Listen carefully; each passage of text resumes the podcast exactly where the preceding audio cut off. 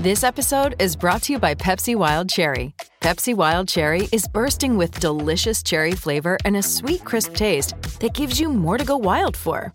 Getting wild may look different these days, but whether it's opting for a solo Friday binge watch or a big night out, everyone can indulge in their wild side with Pepsi Wild Cherry. Also available in Zero Sugar. So grab a Pepsi Wild Cherry and get wild. Want to witness the world's biggest football game? Head to iCanWin.com.au, predict Australia's score with a crystal ball, and it could be you and a friend at the FIFA World Cup Qatar 2022 semi finals, all thanks to McDonald's. Maccas, together and loving it. TNC's apply. Welcome to Wednesdays with Wombat with your host, Toby McKinnon.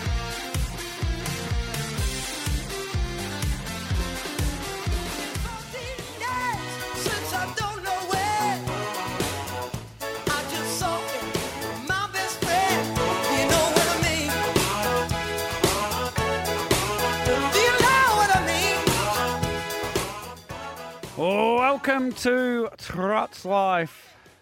Renee Geyer with Do You Know What I Mean? And I think you'll know what I mean uh, by the end of this show. She actually played at uh, the Inter Dominion in 1985. She was there and uh, played live on the night. And we've been working our way in a strange fashion through the Inter Dominions uh, in Victoria since they uh, moved since we moved to Moonee Valley uh, way back when in the 1970s.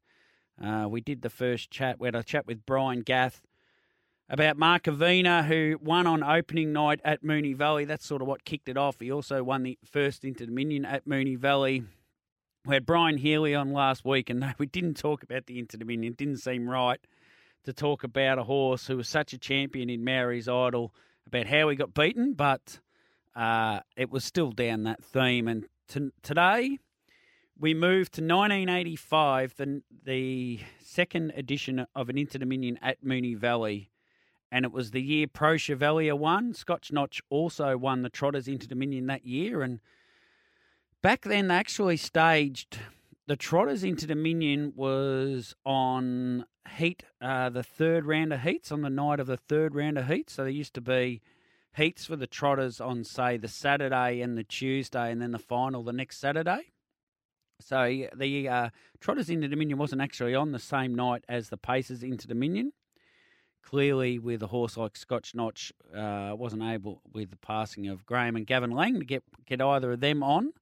Uh, so I've gone down the focus towards Pro Chevalier and, and everything that happened that night. And was a famous night in the fact that he got vetted uh, right up. He arrived on course with a bit of colic and he was vetted before the race. So the race uh, start of the race was actually put back a little bit and there was huge drama around it. It was a record crowd at Moonee Valley. Not even when Winx was winning Cox plates could they get as many there as what they did on that night. And for a great part, there was a man by the name of Grant Tillett who ran the Inter Dominion that year, and he, him, and his team of people, and there would have been a lot behind the scenes, including um, Duncan McPherson, who's involved. At, he's the Cranbourne Duncan McPherson, who's on the committee at Cranbourne. He would have been involved in it as well, and blokes like Robbie Pongo, who are still involved at HRV, they would have been around and, and working on that 1985 Inter Dominion, and and to get 40,000 there was, must have been absolutely amazing. So throughout the show, I'll be joined by three different guests. Tom Hogan, who had a runner on the night uh, in the consolation, had to run second in the Inter Dominion the year prior, so it was a pretty good horse, Thorlo Bell. So we'll catch up with Tara Tom Hogan about uh, fielding on it, what the horse Pro was like, the drama around him being scratched. We'll catch up with Grant Tillett as well, as the, he was the general manager of racing and uh, responsible for the running of the Inter Dominion back then. So we'll catch up with him for a unique view of what the race was and what uh, the night was like, having so many people turn up. And also Clinton Welsh, who was driving on the night as well. He was only I think I've worked out maths roughly 24, 25 years of age.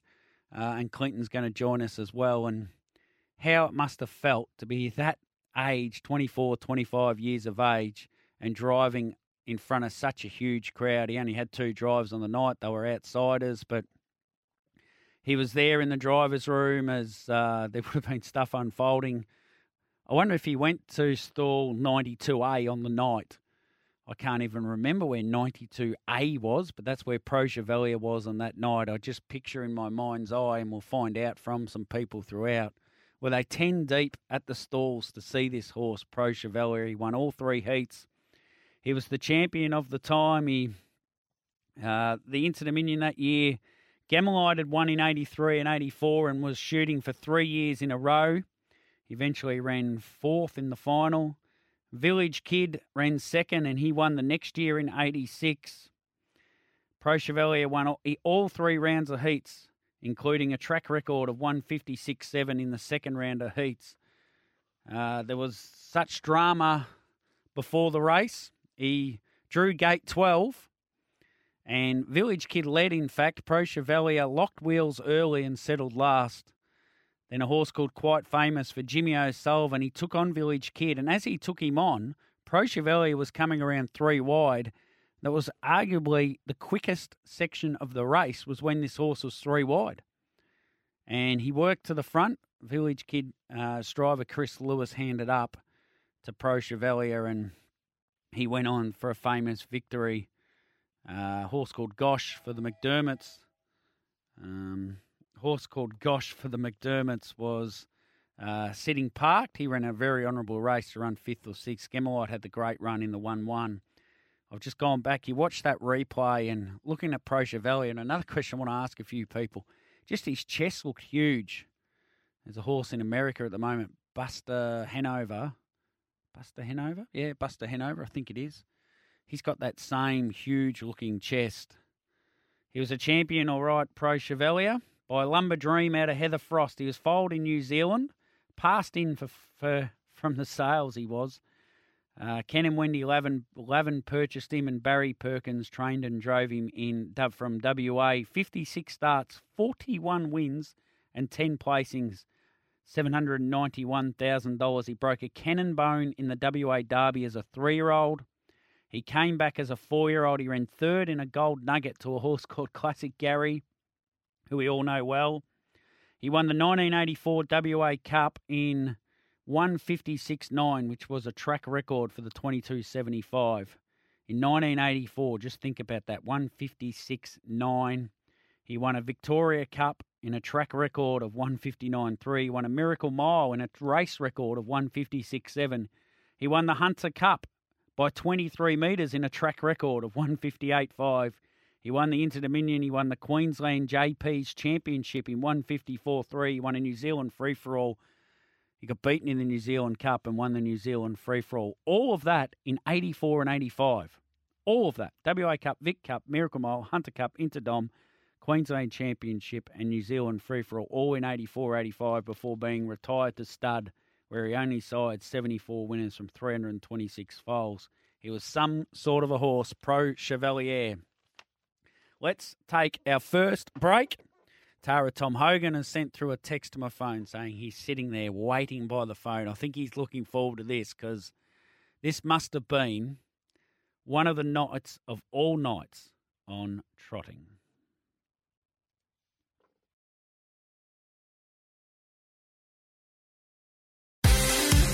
You're listening to Wednesdays with Wombat on SEN Track with Toby McKinnon.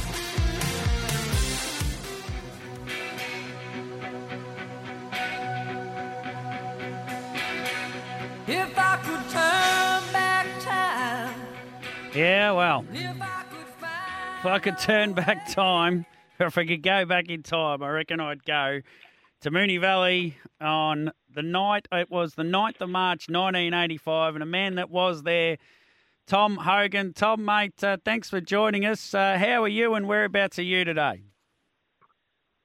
I'm on the Gold, on the sunny Gold Coast. Uh, uh yeah, till um, Friday night, and then we're off to the trucks for the semi-finals for the um, uh, the not the Vic Bread, whatever it's called. Breeders' Crown. Breeders' Crown. Now, Breeders' Crown, yeah, three hundred thousand dollar race. Yep. Don't worry about that. We're going back in time now. As I was looking through and doing my research on the Pro Chevalier Inter Dominion, I noticed the horse by the name of Thorlo Bell was in the consolation, and there was a, a T Hogan in the ownership. Is that the same T Hogan that I'm talking to now? Yeah, yes. Um, we owned a quarter, uh, twenty-five percent, a quarter of him, and uh, we managed the horse. Sue managed the horse. Thorlo Bell, he was a, a good horse. He um, one year he uh, just in the one season um, he won the Kilmore Cup, uh, Cranbourne Cup, Ballarat Cup, Bendigo Cup, and second in the Inter Dominion to the Great Gammalite the year before in '84. Yeah, and and third in a Miracle Mile, throw in for good measure. Third in the Miracle Mile as well. yeah. So yeah. He went, he was in the series. He drew gate 11, gate 9, and gate 8 in the three rounds of heats. Uh, ran fifth, fourth, and sixth. So I don't think we need to go into too much depths as to the excuses. Like you had no luck with barrier draws. You, you true to form. You drew 11 in the final as well. So Thorlo Bell had no real luck in that series, Tom. no, no, he didn't, and he had a, quite a few issues coming into it, and um, he was uh, a little bit behind in his fitness um, and didn't perform all that well. Well, that's that's arguable. Now, more about the night itself, mate. Were you working as a bookmaker, I assume, on the night? Yep, I was. Um, I had only got in there uh, about two weeks before um, the late, uh, both of them have passed away now, Frank Ryan and uh, Arthur White. Uh, they were board members at the time, and they came to me uh, on a Monday afternoon meeting at Moonee Valley and said, "Look, would you be interested in uh, working the Inter Dominion?" I said, "Yeah, yeah, of course." I said, "I'm not in yet though." He said, uh, "We've got to have a meeting um, this week, and we'll be um, trying to get you in." And they both got me in, thanks to them. Where I wasn't in there at the time as a permanent bookmaker. So where did you? Just opposite the rails, I worked. Yeah, yeah, yep. Very good. Now tell us a bit about Pro Chevalier. He was a a dollar fifty favourite, I think, in the final. Was it? Was he that good? Was he? He was very, very good. He he he he's uh, he was a champion. Um, he he he came from a long way back early. Um, look, there was a bit of drama early doors. Um, there was a bit of rumour running around that he was crook and this and that, and yeah. it was found out to have um, the the trainer mild mild he had a mild colic attack and um, the trainer feared that he might be uh, withdrawn on, on vet advice and they had the vets down there for oh 40 minutes or an hour. Anyhow he went out on the track and he warmed up. Um, never came back in the race was supposed to jump at 10 past 10 yeah. And they never got the race uh, started till about 10 15 and he got past the fit uh, past fit to run and uh, settled down last early. Yep. And made a move about 1500 to go and found the front off uh, Village Kid, who surrendered the lead, and uh, he went on to win the race as a twos on favourite. When all that drama was happening, what what are you doing with his price? Are you just sitting there holding the price and just just waiting to see what happens? Like... Well, I can tell you there was a couple of bookies that uh, would have been happy to see him withdrawn, even though uh, he was two time favourite. Bill Hutchison was betting on the Inter Dominion for about three months, and it was taking out a fortune at, the, at the time. And um, he was betting pre-post, so no money would come back. And unfortunately, uh, Pro Chevalier ran and won, and Bill had a massive payout. But uh, all the bookies used to bet pre. Well, not all of them but you'd get in those days there was no corporate bookies, and mm. the best way to get a bet on was go to the tote, uh, come to the track, um, and the bookies were betting pre-post on it for up to three months, and uh, some of those bookmakers who did but work on the Inter Dominion pre-post was uh, Bill Hutchison, Rob Malloy, Ralph Woods, a bloke called John Solange, myself, and the late Philip Knott. Yeah. He had a massive result there one year, but it didn't. Uh, Breeding's fellow failed to pick up Shaker Maker. Flashed home real late, was a bit unlucky, but Shaker Maker got the chocolates, and the difference was of the payout, I think Breeny's fella fill out the payout two thousand if it won, and if it won, Shaker Maker was one hundred and three thousand. There's a hundred thousand difference, yeah. which is a bit of money. Yeah, which is a lot of money. So, so you literally just you would have gone to Moonee Valley, say three months before the Inter Dominion, and Bill Hutchinson would have a stand up with the current race coming up, and then what he'd have another stand with all the prices of horses for the Inter, so you could get He'd on. have a board. He, Yeah. He'd have a whiteboard up there. Oh, yeah? A whiteboard with a. He'd have the whiteboard up there with the prices, and uh, there was a lot of interest because there, there's nowhere else you could get on. You'd you'd, Yeah. you'd have to ring a bookie, you know, and it was illegal to take bets over the phone back then. Um, so they come to the track and put the money on. Unbelievable stuff. So the crowd on the You night. there still? Yeah, yeah, I'm still here. We we have issues with the phone system here. I'll just oh, that should have sorted it out a bit better for you. Now, tell us about the crowd on the night. Like there was forty thousand plus there. It's hard to find an exact figure. Yeah, look, well, the gates the gates ended up being uh, uh, uh, well, I don't know about the gates, but the car parks everywhere. And if you've gone to the Cox Plate or anybody's been to the races before at Moonee Valley, it's a massive car park in there. You couldn't get another car in. Like it's, you know, for miles all around, everything was closed. You just couldn't get into the joint. Yeah, You had to park way down bloody Puckle Street somewhere, or Yeah. or, or, or, or, or down near the restaurants. You just couldn't get in. It was a closed, virtually closed joint. Had over forty thousand people there. Uh, the, the the grandstands, uh, you'd have to get on the Google and have a look to believe it. Mm. Cox Plate crowd, Cox Plate crowd. So anybody watched the Cox Plate last Saturday, uh, Saturday before, two weeks ago? Exactly the same. Exactly the same. You could not fit another person in. Taking bets that night, four and five deep all night, non-stop. Just kept writing tickets after tickets. It was an incredible experience. And I listened to the call this morning. yeah. Bill Collins was just incredible how, how he called it. It was a Salty's length. I just loved it. It's just unbelievable. Eh, He says it about the 400 metre mark. He says, um, Village Kid's on his back. He's got a bit to give or something, but he'll never let him out. And he didn't, did he, till it was all over? Correct. Yeah. Bill wasn't afraid to, uh, you know, make a comment, and, and, and most of the time he was right. Uh, the only one I've ever heard of him, Bill, uh, was Kingston Town can't win, Yeah. and it got up and won in the Cox Plate. But he was the accurate one. There's no better. It, was just a great caller. Just, just, just the tempo of way he called. Everything was just sensational.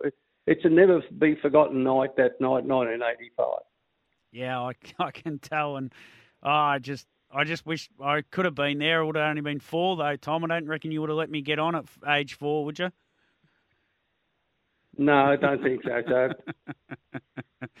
Ta- So on the night, you would have been just about head down and hardly hardly seen a thing. I can't imagine you would have got away from the stand all night. Like you would have been just flat out.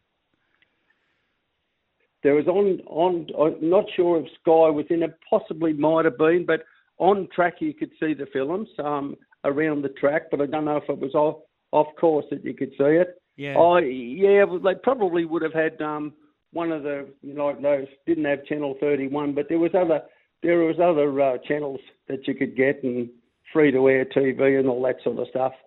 Uh, you know, Peter Donegan was one of the Yeah. was part of the uh, show. Um, but people would not believe it. You know, like you'll go to Melton this year and hopefully get 12 to 15 there. Um, but they had they had all the police mounted horses, four or five of them. Um, there, it was incredible, incredible. And when the horses came out through the tunnel, they came out one at a time, and the course announcer was introducing, say, number one is Bundanoon and number two is Thorlo Bell. Bang, bang, bang. But they weren't. And then, like, the way they were introduced onto the track was incredible. Like they were gladiators or something almost. Yeah, Ta- yeah. The- um, and the- the, field, you know, the, the the media coverage the around field it. was Yeah. oh, unbelievable. Four broadcasters on the night. Yeah. Um, doing part different. The late Brian Blackmore called a race. Uh, Brian Martin called a race. Scotch Notch trialled there, broke the world record 155.6 um, in a trial, a time trial. Um, Brian Markovic called. Peter Donegan was uh, on the ground doing all the interviews. It, it, was, you know, the who's who of racing was there. Tom, I thank you for coming on, mate. Uh, unless you got, is there anything else you want to add to the night that that stands out to you? No, not really. But it, will be a it'll be a night that'll never be forgotten. Um, I think, from memory, I'm just looking at a, a few notes. Gammalite, that I think that was his last last win, uh, last, last race. race. It was. He yep. won the two previous Inter Dominions, 83, 83 84. Uh, he ran fourth in this one, and Leo O'Connor said, "It's time." Retired him. That was uh, that was his last run. Uh, he was a um, a champion, and look, over the years, I'd like to mention this. Um, Blacks A Fake is is been the king. He, he's won four. Yeah. Um, I'm the Mighty Quinn three, our Vancelot three, Hondo Grattan two, Gammalite two, Bowtide two.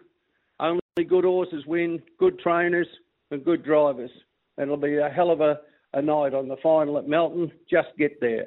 And don't forget, take on Tom.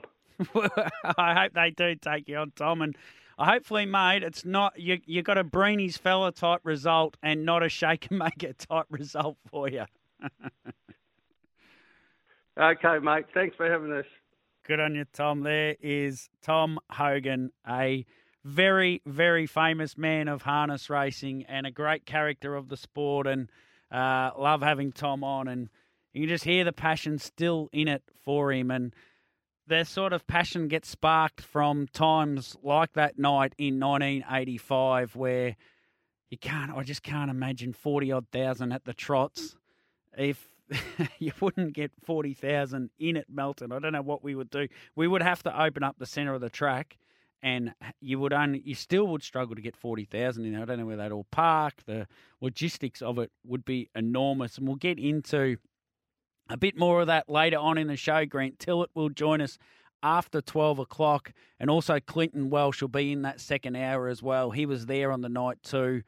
Uh, I was When I had Tom on, I realised he was probably that busy fielding that night that he probably didn't wander around the track. He wouldn't have got up to see Pro Chevalier at the stables. And I wonder if Clinton Welsh, as a 24 year old, went up and just stood to see him and see the drama that was unfolding when there was uh, rumours that the horse was sick and he wouldn't take his place in the night. So uh, must have been an amazing night and great stories there from Tom Hogan. We thank him for coming on.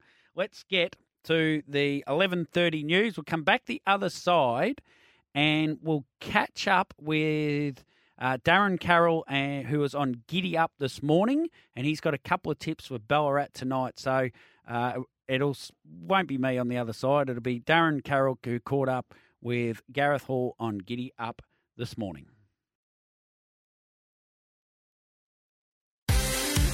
You're listening to Wednesdays with Wombat on SEN Track with Toby McKinnon.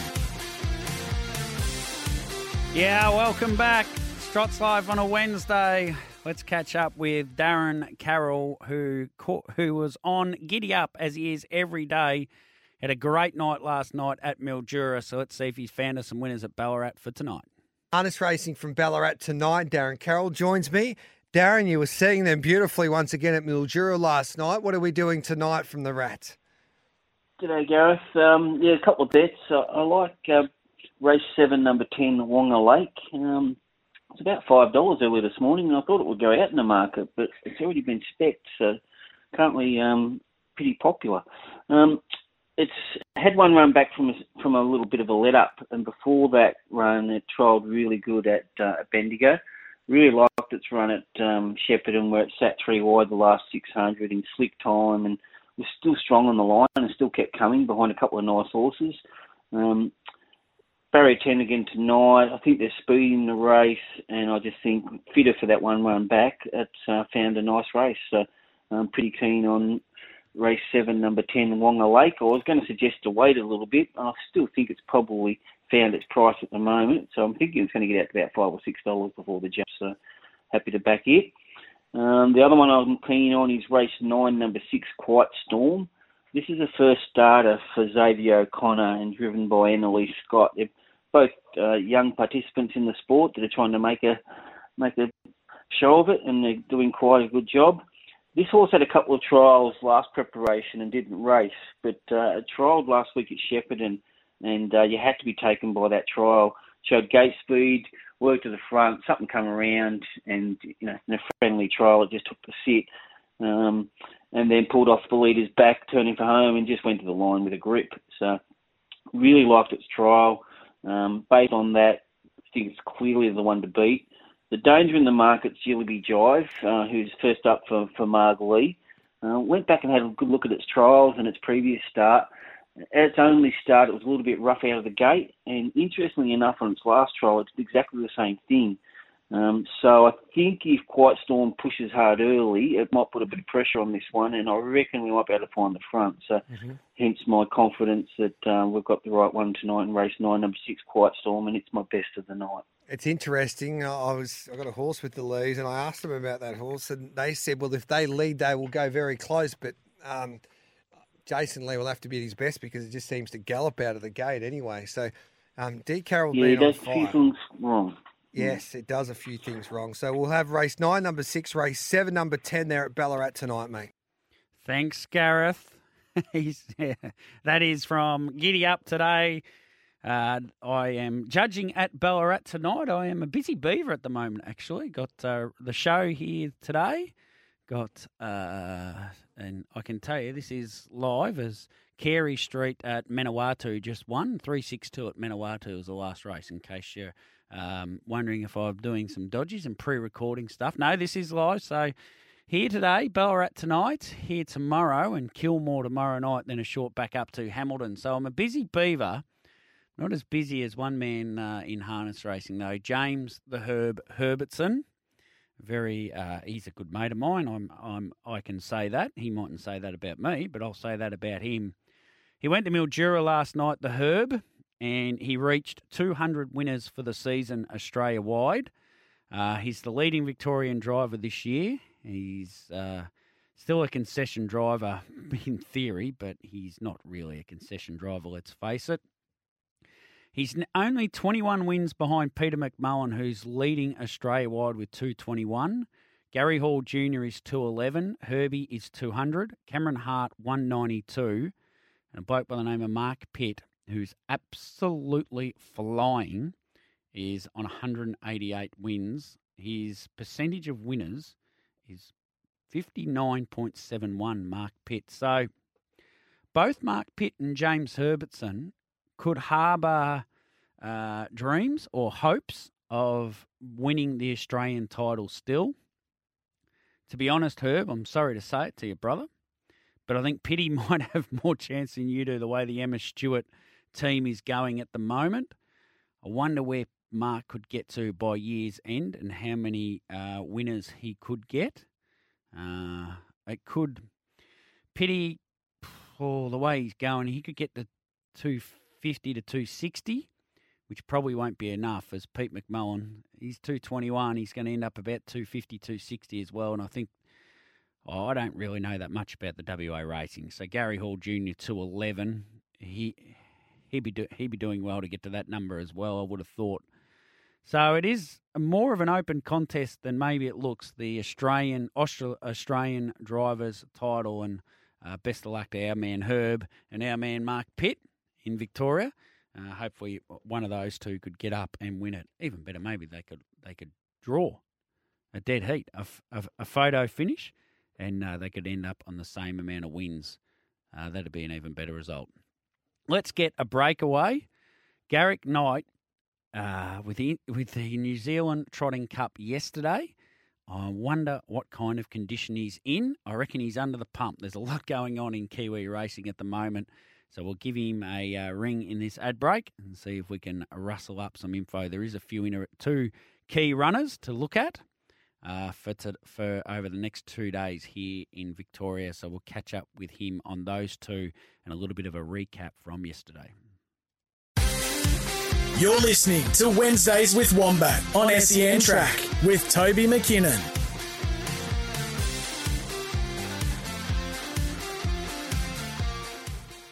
Horses at Racing New Zealand, he knows. Being hungover from a New Zealand Cup, he knows. What oil the trainers use in their cars, who knows. Knight Exports at gmail.com. Garrick R. Knight on Twitter. Garrick, how big a day was it yesterday? Good afternoon, Valvoline man. Sorry, good morning where you are. Yes. Um, yes, no, uh, big day for me yesterday. I actually wasn't on track, would you believe? Um, Get I've, after a couple of weeks, no, a couple of weeks of travelling around. I went to the Kaikoura meeting and I had other, a couple of other trips away around the country, and work just has backed up. And I was sitting there looking Monday night. I was looking, well, Monday afternoon. I was looking at flights, thinking, oh, I could sneak down there for a couple of days, as I had planned all along. But ultimately, I've just had so much stuff I have to do that if I went down there, I was going to just get further and further behind. So went to a pub yesterday with a few mates. We watched the races, had a few beers, etc., etc., and how those goes. But uh, no, not hungover today, though. I can report quite a few of my contemporaries uh, telling me that they possibly do need a Berocca or two this morning. yeah, I'm not. Oh, that's sort of what I I had you in that that boat, but I forgot that you're the hardest working man in in harness racing. So before we get to the New Zealand Cup, we'll tick a couple off. Someone's just sent through some Zs for some reason on the text. Now tonight of interest, race six, number ten. Uh, is there any gossip around for this horse, Gossip Girl? Gossip Girl, really, really nice filly. Really nice filly. Um, she was she was doing really good things over here back at the start of the year in strong company.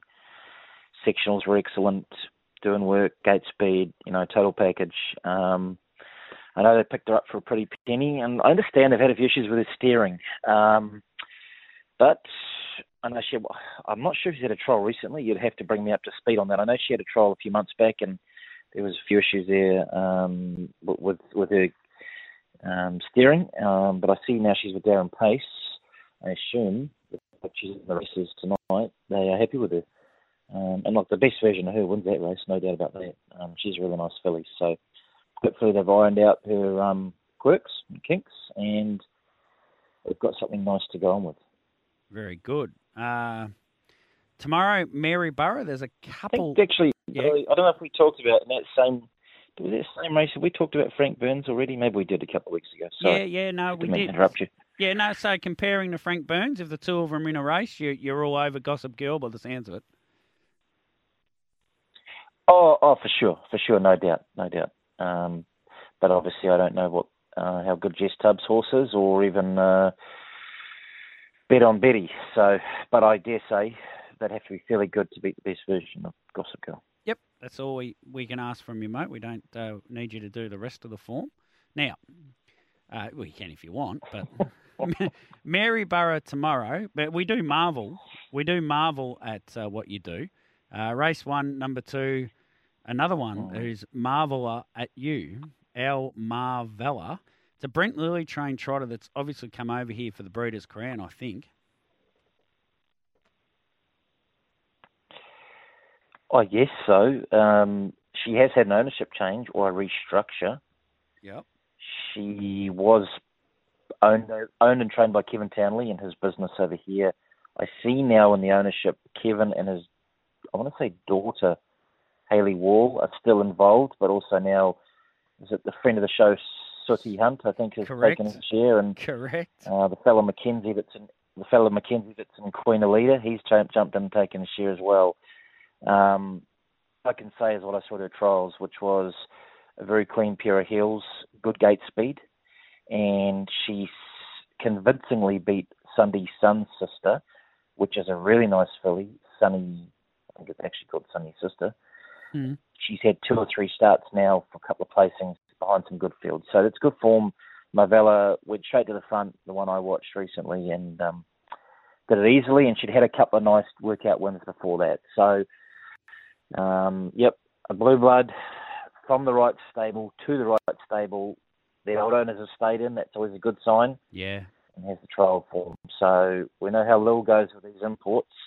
And Mr. Hunt's about the most up in the top five luckiest owners uh, of importers in the country. So, so he, I think he's got a few rabbit foots in his back pocket. Fella. Very well played. He's a he's a lucky bugger actually, and, and he's a pretty good fella too. He puts uh, he puts as much in as he takes out. I'll give him that. Now, race two, number six, Aroha Kenny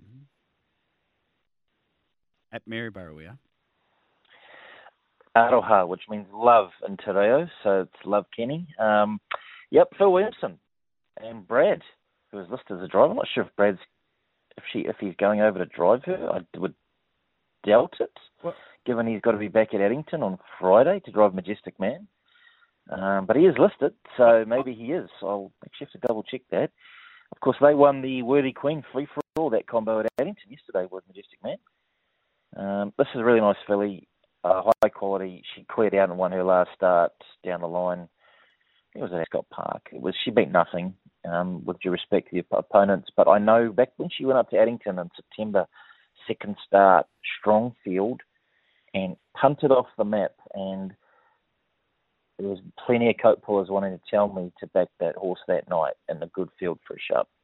Um, so taking a line through that and the fact that Phil has sent her over there for a Breeders' Crown Heat, yeah, I guess uh, wait and see how she'll adapt to a stronger company and a mobile and everything else that comes with the travel and everything. But the wraps are high, and Phil doesn't send them over there to run second or third. So I would say goal one tomorrow will be get around in one piece and earn some points or qualify, and um, yeah, then look out for in the final. Just to complicate things more for you, Brad Williamson's down for one drive at Kilmore Thursday night as well for a horse trained by Justin Livingston, Rain de la Lune. So uh, I assume he's coming over, mate, for the one drive at Maryborough and then back to Kilmore for a drive, and then he's probably back to the airport to fly home. It's bizarre in a way, isn't it? That's impressive. So fill the gaps in for me here. Why would he be driving for Justin Livingston? What? Is he? Uh, what's the connection there? And how far is Kilmore from Maryborough? Uh, Maryborough to Kilmore be two hours maybe. And oh, look, I can can't tell you much about Justin Livingston. Maybe they stay at his place or something. I, I have no idea what the connection is. We'll have to get to the bottom of it because that's what a journalist does, I suppose. That's really random. I can tell you, Livingston was. Um, Is Kilmore closer to the airport than Maryborough? Yeah, yeah, yeah. It's closer, but you almost got to drive past the airport to get there in a, in a roundabout sense. So, um, yeah, I can't I can't answer that one, but yeah. Right. We'll get to the bottom of it one way or another. Well, the fields have only just come out for Addington, so the drivers haven't been confirmed yet. But I dare say, I mean, Majestic Man's in a Group One for three hundred thousand on Friday, and Brad himself as trainer has three or four horses on the undercard. So, yeah, we'll wait and see. It'll play out over the next few days. Now, what did what did you make of copy that winning and? I've kind of said the last few weeks to a few people that the end of this race will crown a horse the uh, Australasia's best horse, but I'm not sure we can do that, can we?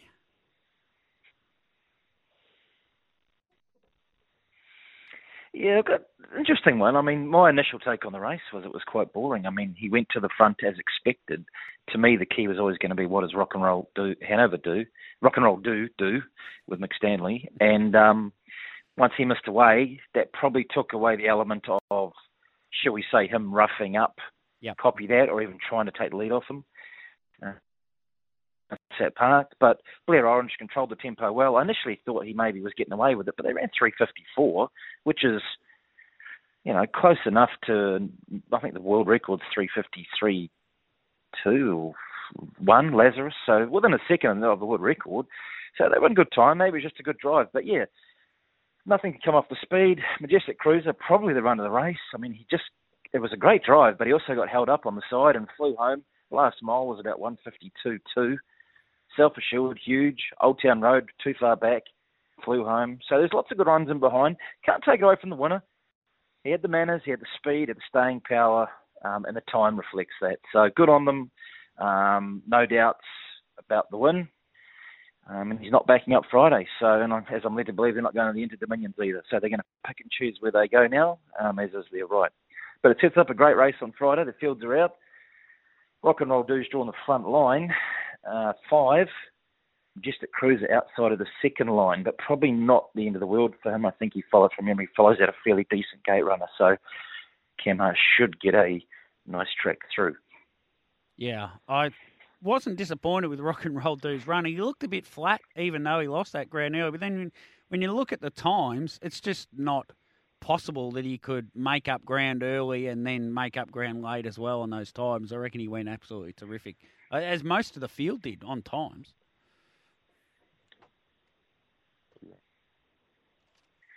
Well, if the winner's going one last mile at one fifty three five, yeah, how can anything in the back half of the field yeah.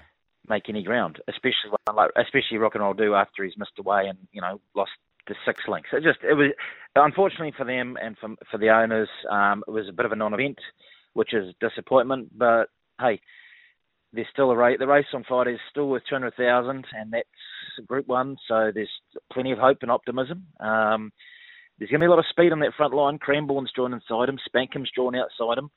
So there's two two gate runners there, um, and I'm damn sure Mr. Stanley would want to go forward. He won't want to be leaving this one to chance. So, yeah. and then throw an Ultra Wise guy drawn one with his stablemate Betty Joe on the back of him. So, plenty of fireworks coming. A really intriguing race and a good opportunity for Victoria to get some further spoils um, from the Cup Carnival. Yeah, hope so. Good on you, Garrick. Thanks for coming on, mate. I know how busy you are at the moment, so really appreciate it. As per every other week, we really appreciated that too.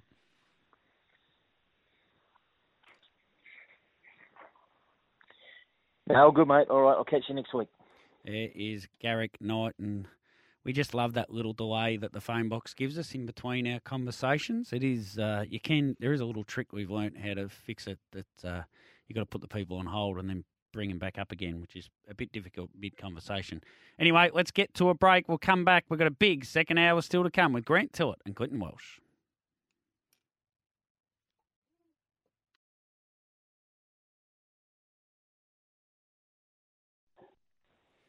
Welcome back to Trots Life, and we'll continue our focus on the 1985 Inter Dominion. It was the ultimate Inter Dominion pacing championship, and Grant Tillett was the.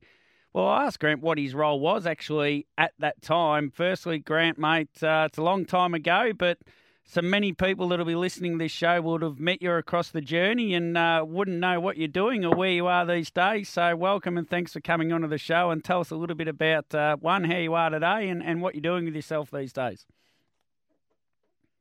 Oh, well, good. Uh, good, uh, Toby. Uh, yes, I've been uh, poking around in Ballarat um, pretty much since uh, I finished up with the board. Um, we had property here and uh, and uh, we made it our home. Um, so I did spend um, uh, probably 10 years or something like that on the uh, committee of Ballarat after, um, after I finished with the board. Um, and um, didn't exactly work out of it. Um, it's been an interesting, uh, interesting life. Um, I've spent more of my uh, more of my entire life actually involved uh, with administration of harness racing one way and another than I have um, on any, any other uh, uh, any other occupation. Very good. So the 1985 Inter Dominion, what was your role at what was called the board back then? Often people call it the board back then, but now it's known commonly as HRV. So, what was your role at uh, HRV or slash the board in 1985? Well, for the Inter Dominion, I, it, it, I was really commandeered to uh, uh, to put it together. Um, the, the, the board of the day uh, were a bit lax actually, and uh, they cut it pretty fine. And uh, eventually, when they finally decided that we need to do something special, um, it was um, it was a, a, fairly rushed event, but uh, it turned out. Uh, I think it turned out fairly well in the end. Um, the ultimate Inter Dominion uh, was uh, was a name that was very topical because at that time um, we had just completed uh, computerising the entire industry. Prior to that, uh, it had all been a pen and pencil operation. Yeah. And the, the company that uh, that, that, that uh, supplied the computer system and did the software work was called Ultimate Computers, Yeah. and uh, they sponsored that uh, that, that carnival. Um, uh, their two hundred thousand dollars made the whole uh, the, the whole event uh, uh, uh, operational. Uh, two hundred thousand dollars a day, not a lot of money, but um, but uh, it, in those days it was a fair whack. Yeah, well, that yeah, that'd be to the tune of half a million these days, plus some. Yeah, well, that's right. That's right. Um, uh, but there was a there was a, a crew of uh, crew of people that uh, got involved. Um, I had been racing manager, still was racing manager at the time, um, but uh, but I gave most of my time, my effort for that period uh, to the end of the minute. Duncan McPherson uh, um, handled the, uh, the the public relations side of it, and um, Jerry Lauder, Lawler was uh, chairman of stewards, and uh, and between us, I think the carnival went pretty well. It certainly did. So, leading up to the carnival, what was involved in organising an Inter Dominion in the 80s? Like, uh, Preux Chevalier was the boom horse of the time. Were you, were you on the phone to connections and trying to get them to come over? Of course, Village Kid came over from WA as well, and there was other horses from over uh, from New Zealand and all around Australia come. So, th- was there a bit of uh, you know, getting on the phone and, and talking to connections and getting them to come across to, for an Inter Dominion series? Well, n- not that you could say. Uh, uh, John Sadler was the uh, was the guy who was uh, responsible at that time for uh, that that sort of work.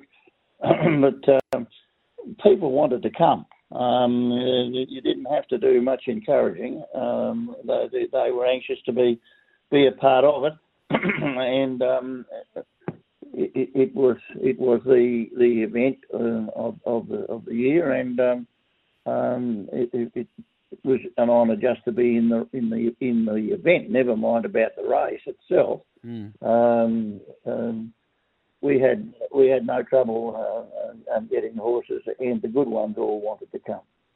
Ga- Gamelite won the two previous years, 83, 84. Was the feeling around, you know, did people really want to see him win three in a row? Was that the, the local feeling to Victorians to see this great horse Gamelite make it a three-peat? Yeah, well, he was a pretty good horse, wasn't he? Um, Yep. He uh, he uh, yeah. What you you you you put me on the spot because I really don't know the answer to the question. Yeah, um, because um, uh, as I said, as I said before, um, um, trainers wanted to be in the race, and and the owners were prepared to bring them. Um, we we didn't do any deals or or um, make any concessions for uh, uh, for people uh, with, with horses. They they made up made up their own mind and, and participated in the event. Either because they wanted to uh, for prestige uh, sake, or they thought they could win it. Now, ta going through the heats, it was three rounds of heats, and Preux Chevalier famously won all three of his heats. He broke a track record over the 1970 metres, and coming into the final, he was a $1.50 favourite for the race. Uh, the, the build up and the excitement around this horse was it massive around everyone talking about Preux Chevalier, this boom horse? Uh, well, he got his he got well.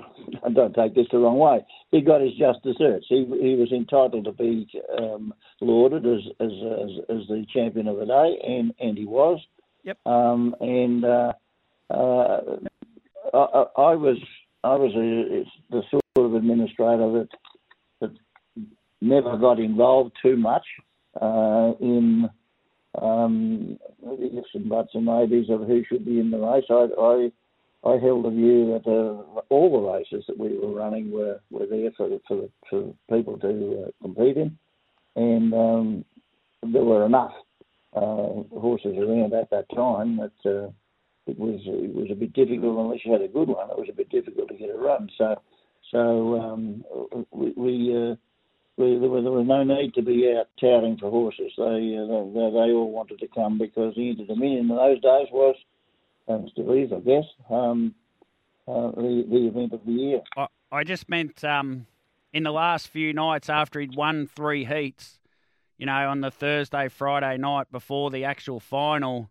was he all the talk Preux Chevalier? Was it front and back page of the paper? And, you know, famously, if 40,000 people turned up to Moonee Valley. And was, were they Oh. all there to see this horse Preux Chevalier or were they there to see Gamelite or just to see the whole race?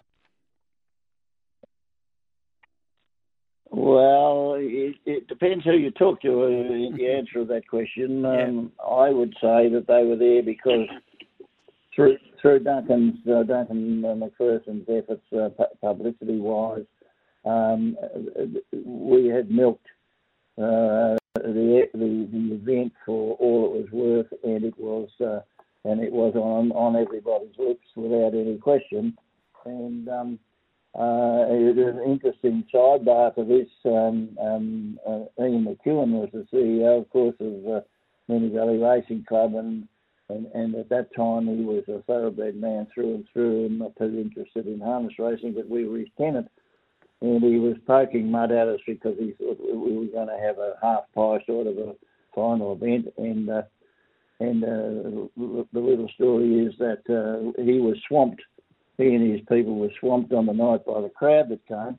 Yeah. Uh, To the to the extent that Ian uh, was short of staff out in the centre where they were parking the cars, and Ian spent the first two, two hours of the evening parking cars because he was a parking attendant short. And he, he said to me afterwards, "See, well, you did it, didn't you?" So, and and we did. Um, and but it was an event. It was, it wasn't just a race. It was an event. Um, and uh, the, gods favoured us and um, and created the uh, the mystique that was needed to uh, to, to in, in, encourage people to come. it, it, was an event, and you hear about in the modern day, you know, they have bands playing at the Cox Plate and stuff like that, but th- that was nothing new. You had Renee Geyer, who was pretty big, I'd imagine, in 1985 playing, and you had the Parade of Champions, you had a Highland band there and a fireworks display. So there was, it wasn't just, as you say, it was just a, a all-encompassing event, wasn't it? Well, we set out to make it an event, uh, not just a not, not just a trotting race. We set out Yeah. to make it an event, and we set out to make the final of it something something spectacular. And and uh, there's no doubt that uh, you mentioned the Highland bands, um, uh, and, and uh, I don't know how successful we. I can't remember exactly how successful we were, but invitations were issued to every single pipe band in the country Hmm. and uh, there were a very, very large number of bands that played on that night. But the trick to that was that for every bandsman that came, three or four other family members came. Hmm. So uh, a fair number of the fair number of the people on the ground that night were actually associated with the Highland bands, and in my view, it was uh, it was one of the, uh, most successful elements of the of, of the event, um, and uh, it was a lesson uh, to to to, to uh, to, me to, to to spread your spread your wings fairly widely when you're looking for uh, events. And and we had Renee Gay, you're quite right. Um, you've got no idea the the trouble I got into with Ian McEwen because we had to drive some steel pegs into the racetrack to put up a, put up the um, the, the um, stage for her. And, Yeah, yeah. and that that took three weeks of, uh, of my life trying to get permission to drive these steel pegs into the into the into the damn racetrack. the holy grail of of, of, of the Valley Racing Club right at the winning post. But but, but anyway, it happens.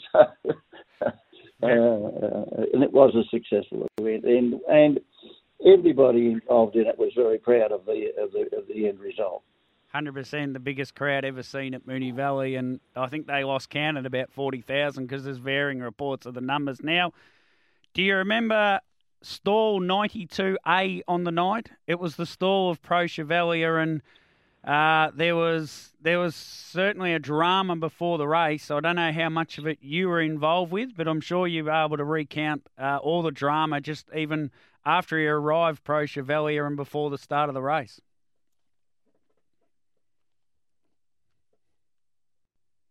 Well, actually, I can't. Um, that that was uh, I had other other other. Well, you might think I'm the, the, the surprised, but uh, the event itself was was um, was of my interest. Um, the individuals in the event um, were um, the stewards uh, for the stewards to worry about, and uh, and um, uh, they they were once the horses were there, they they t- they took charge of them. Yep. And um, the, uh, um, the the race eventually went on, and everything was fine.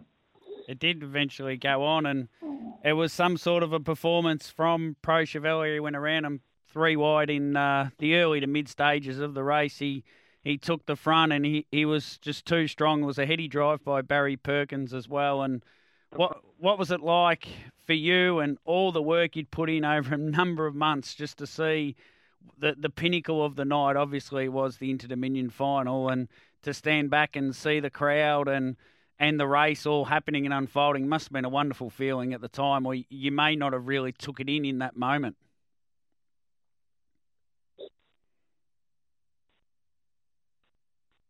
Ah, yes, I did.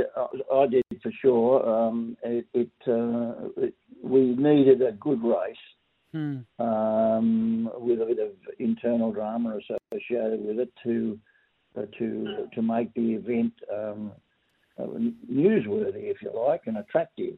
Yeah. Um, we were very lucky. I I think uh, the the event turned out to be. It, it, it's not hard for a big event like that to be a fizzer.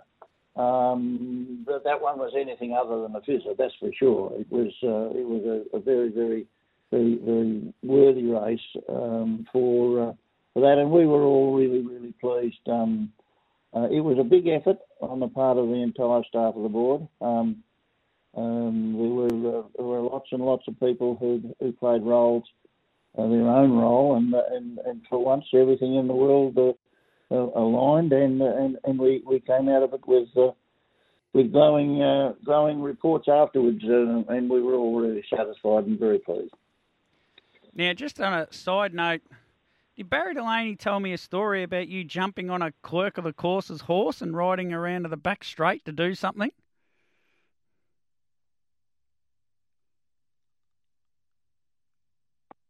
I always like to be involved if there was something unusual. Yep. And yes, that is what I did. Um, um, and there is a photo. There is a photo of me doing it somewhere in the in the, in the annals of, of history. Um, Yeah. Was I needed to get around the back straight. I forget what it was about. Uh, um, well, in fact, uh, you, you, you've pricked my memory now, and, and I remember getting on the horse. Um, was in between races. I mean, it was only a convenient way of getting around there in a hurry. Um, but yes, uh, Barry is quite correct. So you've just you've just said to the clerk, I need to get around the back straight to check something, and just jumped on his horse and took off.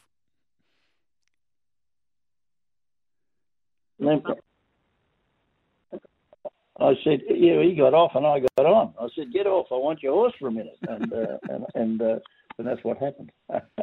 Uh, the, the ca- things you do, you know. But anyway.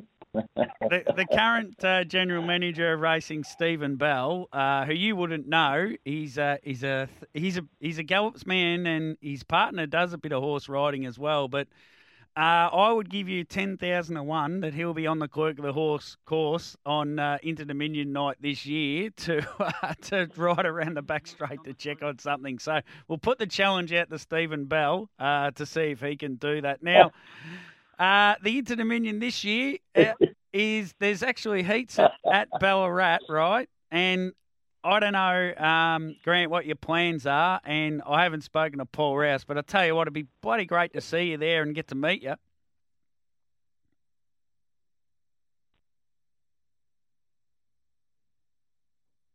Uh, well, I I haven't been uh, to the track here in Ballarat maybe oh, since COVID anyway. Um, I, I used to go prior to that. I went uh, a couple of three times a year, but um, but COVID uh, at, at my age, you try to stay away from COVID as much as possible. So I've kept kept a low profile, but um, um, um, we'll see. All right, Grant. Thanks so much for your recollect- recollections of the 1985 Inter Dominion and what a what a unusual and uh, individual seat that you had throughout the whole series as the master and commander of it, I suppose, as the general manager of racing and the organiser of the Inter Dominion, the ultimate Inter Dominion, and probably the one that goes down as as the most famous at Moonee Valley, the biggest crowd ever. So thanks for your recollections of it, and uh, hope to see you soon at Ballarat one night, Grant.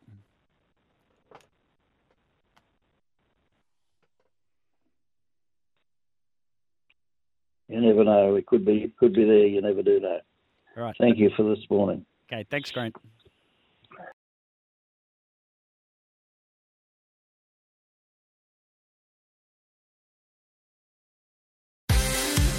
You're listening to Wednesdays with Wombat on SEN Track with Toby McKinnon.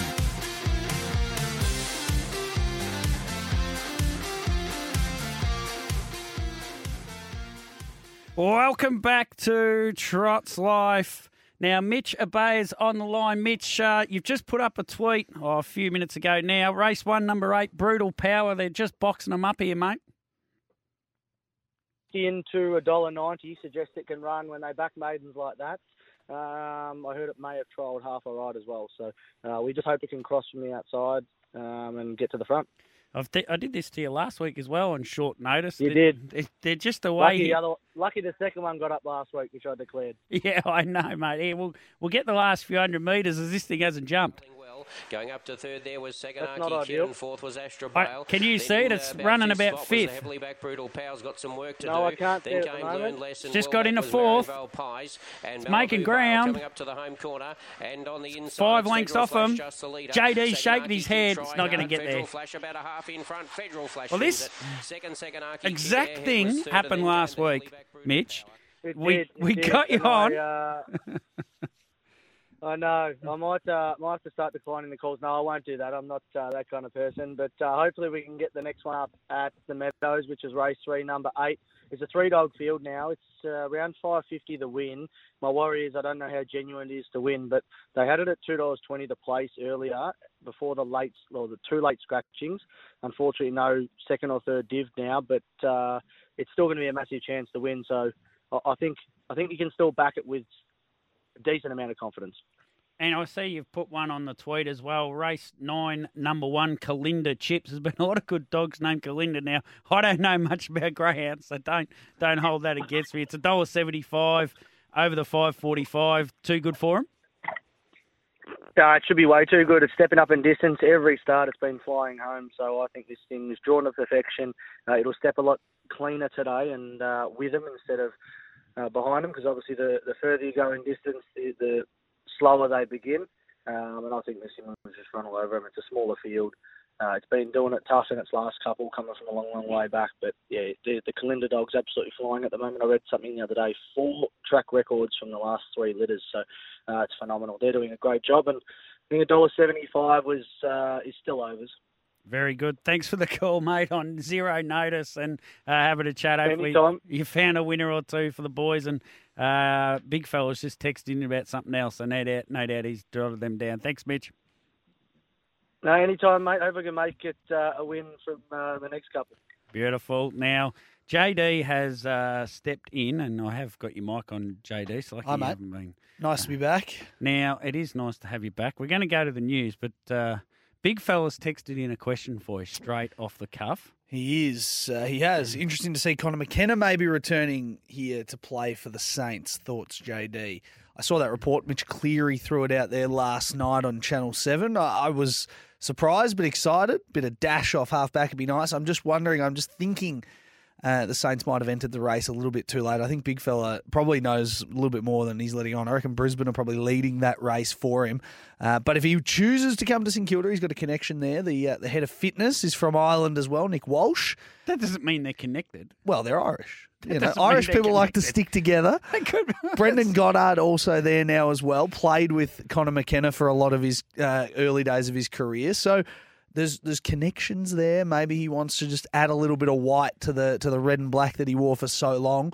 Uh, who knows? But I would love him to play for St Kilda. Well, Sarah in Bops is Irish, so She Conor can come in here She is absolutely. Uh, because they're connected. I don't know. I don't know if the Brisbane public get around Irish people as much as the Melbourne public do. So I'm, I'm hoping that sways him. But uh, look, it, I think it'll be Brisbane, it'll be Port, or it'll be St Kilda. Who knows? But he's got a decision to make as a delisted free agent next week.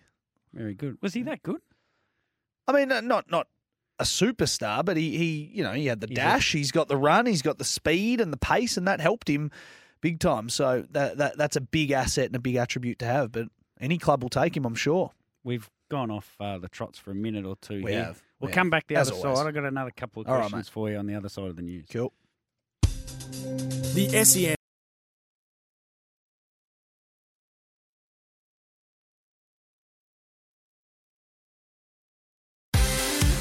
You're listening to Wednesdays with Wombat on SEN Track with Toby McKinnon.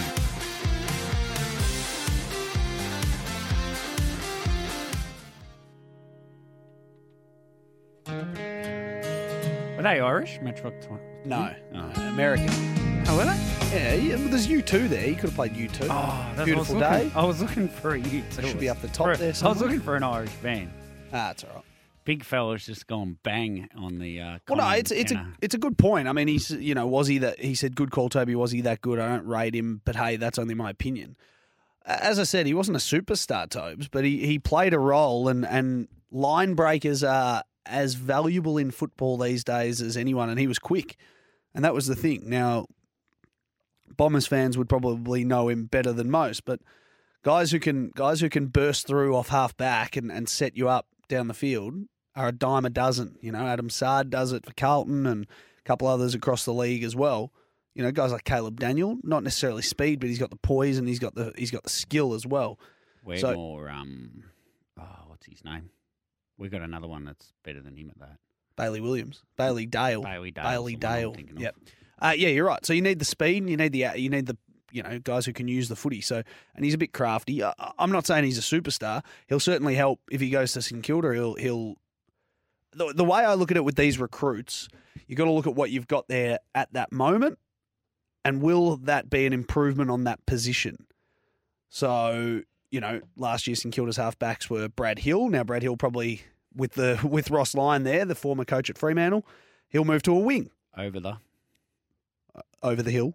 Uh, I It's not, not your worst. I've missed those types. I, I think he moves to a wing, and then there's a spot there. So you have Sinclair on one half back line, and then hopefully Conor McKenna on the other. Who knows? But if he goes to Brisbane, I mean, they are going to be stacked with talent. I don't think he's the he's not the worst player, but he's not a, a superstar. But anyway, let's see. Next week he'll make a call on, on that. I would uh, I would imagine. My, my, my other question to you was, how you been, mate? I'm well, busy. Been, been a busy, been a busy couple of weeks. Uh, you know, T20 World Cup has been taking all my attention, which has been great. I think it's been a an amazing tournament. We've seen a lot of upsets and, and a lot of good cricket played. I think we've had two probably major blowouts, and one of them was Australia against New Zealand. I mean, they got absolutely belted in that first game. Australia lost one game. They're carrying on like we lost everything. I know, but they got belted in that game, Toby, that. and that, that really cost them. That That, cost in- them late in the tournament. That happens in 2020. I think there's the other. time. I think there's other issues going on with the with Australian cricket that you know are, are there, and, and probably more why people are getting annoyed as well. But anyway, they move on to three three ODIs against England coming up this week, and then the Test series against West Indies and uh, and South Africa. So, but no, I've been busy, mate. It's been good. Very good. Good to have you back Thanks, here mate. anyway. Nice to be back. A little bit. Let's see if I remember how to do this. oh, no, you're fine. This is the. I'm looking forward to being abused by tags today. Oh, yeah. You better get his water sorted Oh, out. gee whiz. You better get his water A little man. Good on you, JD. Great having you back, mate. Uh, let's get to a break. We'll come back with Clinton Welsh on the other side.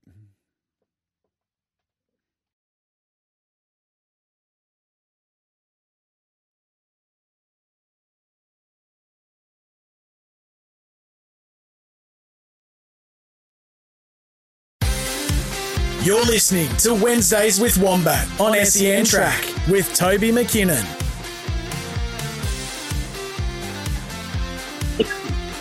Welcome back to Trots Life. Our final chat for today is with Clinton Welsh, who another person who I'm envious envious of today, as they he was there on that famous night. It was March 9th, 1985, and uh, my math serves me correct, Clinton. You would have been about 24 years of age. How are you, and uh, whereabouts are you today? Uh, you're right, Toby. Uh, good afternoon to you and whoever's listening. I uh, you're pretty right with your maths, and uh, I've just finished finished work or finished work for the morning, and, and I've got a bit to do this afternoon. But uh, it was a, a, a memorable night. I can't remember a lot about the, the drives that I had on the night. Um, one of, one of them was a horse called Docker Charlie, who was named after a, a famous uh, person that was associated with the docks, and the other one was a horse called Richmond Adina, who was out of a former Inter Dominion winning mare, Richmond Lass, trained by Jack Moore. But uh, the night itself was unbelievable. I can remember the crowd being similar to what it was like if you if you uh, walk through a grand final crowd at the AFL. Um, you could not move anywhere. I watched the race, uh, the big race, the Preux Chevalier one, up in the the grandstand on the steps. I couldn't get anywhere to see it because, Yeah. as you would be aware, I'm I'm a bit short in stature, but uh, I was able to able to find somewhere to, to watch it, and and uh, a lot of drama before the race where there was a, a bit of a cloud over whether he was going to be fit to take his place or not, and it took quite a time, but uh, he was eventually declared fit to run, and and uh, the rest is history. But but what a great field! I think if you look through it, there was probably three Inter Dominion winners uh, Yeah. over the course in that race, with uh, Village Kid being unlucky to run second. Uh, Gammalite, a former multiple winner, was in the race. I think he ran fourth or fifth, and uh, just a great field, great atmosphere. The crowd, they really don't know how many were there because when they closed the gates, they just went over the top of them. So yeah, uh, that was just an incredible night. Um, I've never seen anything like it. So, yeah, it was fantastic, and uh, uh, I think everyone that would would have been there is uh, would would not have forgotten anything about it because it was one a one off. Never seen it before, never seen it since. Did you go and see him? Like go up to the stall or something and see him, or you might have during I the heats or I something? Used, he actually used he actually used to uh, like when they do the stall allocations. He was always next to where I had my horses, and his trainer Barry Perkins was a sort of a very shy man. He'd had a, a couple of run-ins with with the media early in Preux Chevalier's career, and he he wouldn't talk to them. But uh, I'd raced against him a little bit, and I've had quite a few chats with him in the in the drivers' room, and uh, he was he was quite a nice fella, but he, he felt that he he'd been burnt by the media, so he just said, "I won't talk to any of them," you know. And this has happened in different codes over time, but uh, what a shame because uh, you know he was he was an unbelievable horse, and I, I do think that he must have been a little bit off the night that he won the Inter because he wasn't as impressive as what he was in previous or starts after that, you know. So he mightn't have been 100%, but he's still good enough to do the job on the night. well, that just.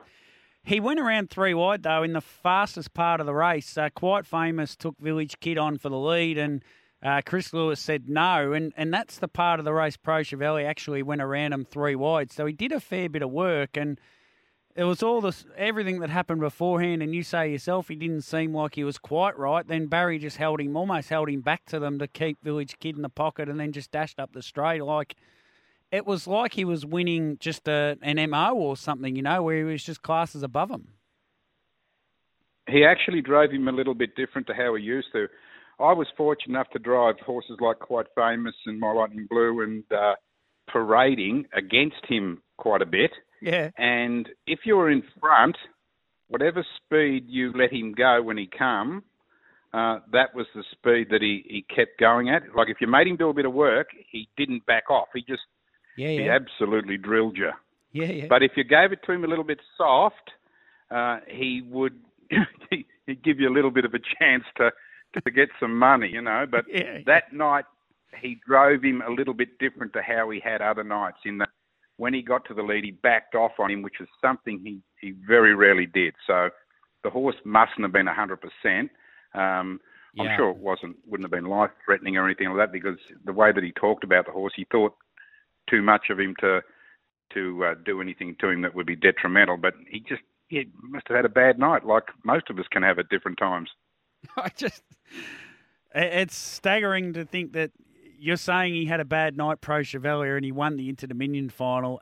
How good he was and, and how far advanced he was compared to the rest of that field. And as you say, like Gammalite was shooting for his third Inter Dominion in a row, and Village Kid won the next one. So he must have been staggeringly Yes. good. Unbelievable, you know. But with quality horses like Quite Famous and Gosh and Yeah, yeah. and horses like that in the field, you know, Toby Dwayne was a terrific horse that David Aiken had in Sydney at the time. Uh, yeah, yeah. you know, uh, there was, it was, it was a Panyan was a, a terrific horse, right? You know, Yeah. some really top horses, uh, and I've forgotten something probably, but but uh, you know they were all worthy Inter Dominion finalists, and uh, yeah, great depth in that field. But uh, having having said that, I you know it's not uncommon for a horse that's a superstar to be able to Beat him. to win a big race when they're a little bit off. Um, Blacks A Fake won a Victoria Cup when he was a bit off. So um, things like that can happen. Sportsmen win, you know, finals of tennis and football and things like that when they're a little bit off. They just are able to lift for the for the occasion. Probably pretty flat after it, but at the time they're uh, they're able to do it. I think that's what sets. I think adrenaline's a wonderful thing. Yeah, adrenaline is a wonderful thing. You're right, but it, I think that's what sets true champions apart because they still win when they are a bit under. You know, when they're not feeling hundred percent. So, yeah, Clinton, uh, thanks so much for coming on. It was at a bit of short notice. Only texted you this morning, but. Uh, uh, we've got to get to a break, but thanks so much for coming on, mate, and uh, giving us some recollections from that, that famous night in 1985. Not a problem at all, Toby. Good on you. Thank Yeah, you. There's Clinton Welsh. And yes, I know he's got runners. I know Brett Carroll will be saying, ask him about his runners, ask him about his runners. He's got a runner at Kilmore tomorrow night and two at Shepparton. Sorry, Brett, that's not what that chat was about. And I'm sure all three of those horses will win over those those two meetings. Now I didn't ask him. So you can you can take that to the bank, mate. Now, uh, that is Trot's Life for today. Uh, we will get to a break, and PalmerBet with Lee Dalton will be up after the break, and then the boys, Miles and Tags, will be taking over the airways from one o'clock tomorrow. It's moving day on Trot's Life. We move our attention to the weekend. I haven't spoken to Tim O'Connor yet, but uh, I assume he's back and into the swing of it for a big show tomorrow. Ted will be teeing off with Tim uh, from 11 o'clock tomorrow. Mick Guerin, he'll be an interesting chat, Mick, after the running of the New Zealand Cup. And where exactly now do we hold a horse like Copy That? Back to back New Zealand Cups. He's had disappointing Victorian campaigns. Be interested to get Mick's thoughts on it because he summarises things so brilliantly well. And also, uh, Jamie Cockshutt. I've got a strange idea for a guest uh, that we're going to try and get up on uh, with Jamie Cockshutt for Tasracing. So stay tuned for all that tomorrow from 11 o'clock. Uh, thanks to everyone for tuning in. Thanks to JD for being back on, well, not on the buttons, I've been on the buttons, but producing and looking after us. We'll hand it over now to Miles and Tags for the rest of the day. I'm off to Ballarat to judge. If you're there, I'll see you tonight.